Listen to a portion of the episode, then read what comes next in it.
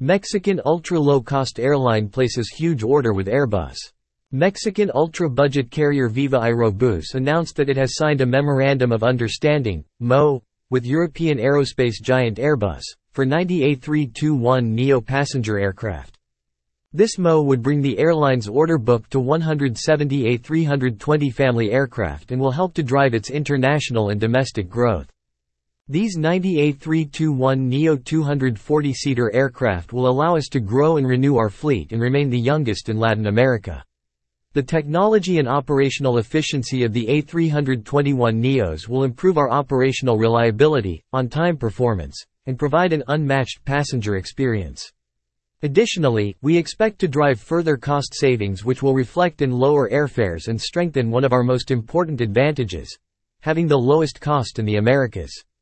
The fuel efficiency and noise reduction that the A321neo provides will advance our sustainability efforts by delivering immediate, tangible carbon emission reductions, thus enhancing our position as the most efficient airline in the continent, said Juan Carlos Zuazua, Chief Executive Officer of Viva Aerobus. The Mexican leisure market is in full recovery mode and Viva Aerobus is at the center of the action. The unbeatable economics of the A321neo make it the perfect choice for the airline's ultra-low-cost model. We are pleased to have been a partner with the airline since 2013 and look forward to working together as it continues on its growth trajectory, said Christian Scherer, Chief Commercial Officer and Head of Airbus International.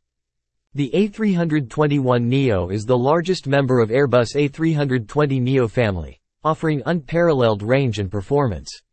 By incorporating new generation engines and sharklets, the A321neo brings a 50% noise reduction, and more than 20% fuel savings compared to previous single-aisle generation aircraft, while maximizing passenger comfort with the widest single-aisle cabin and large overhead stowage space.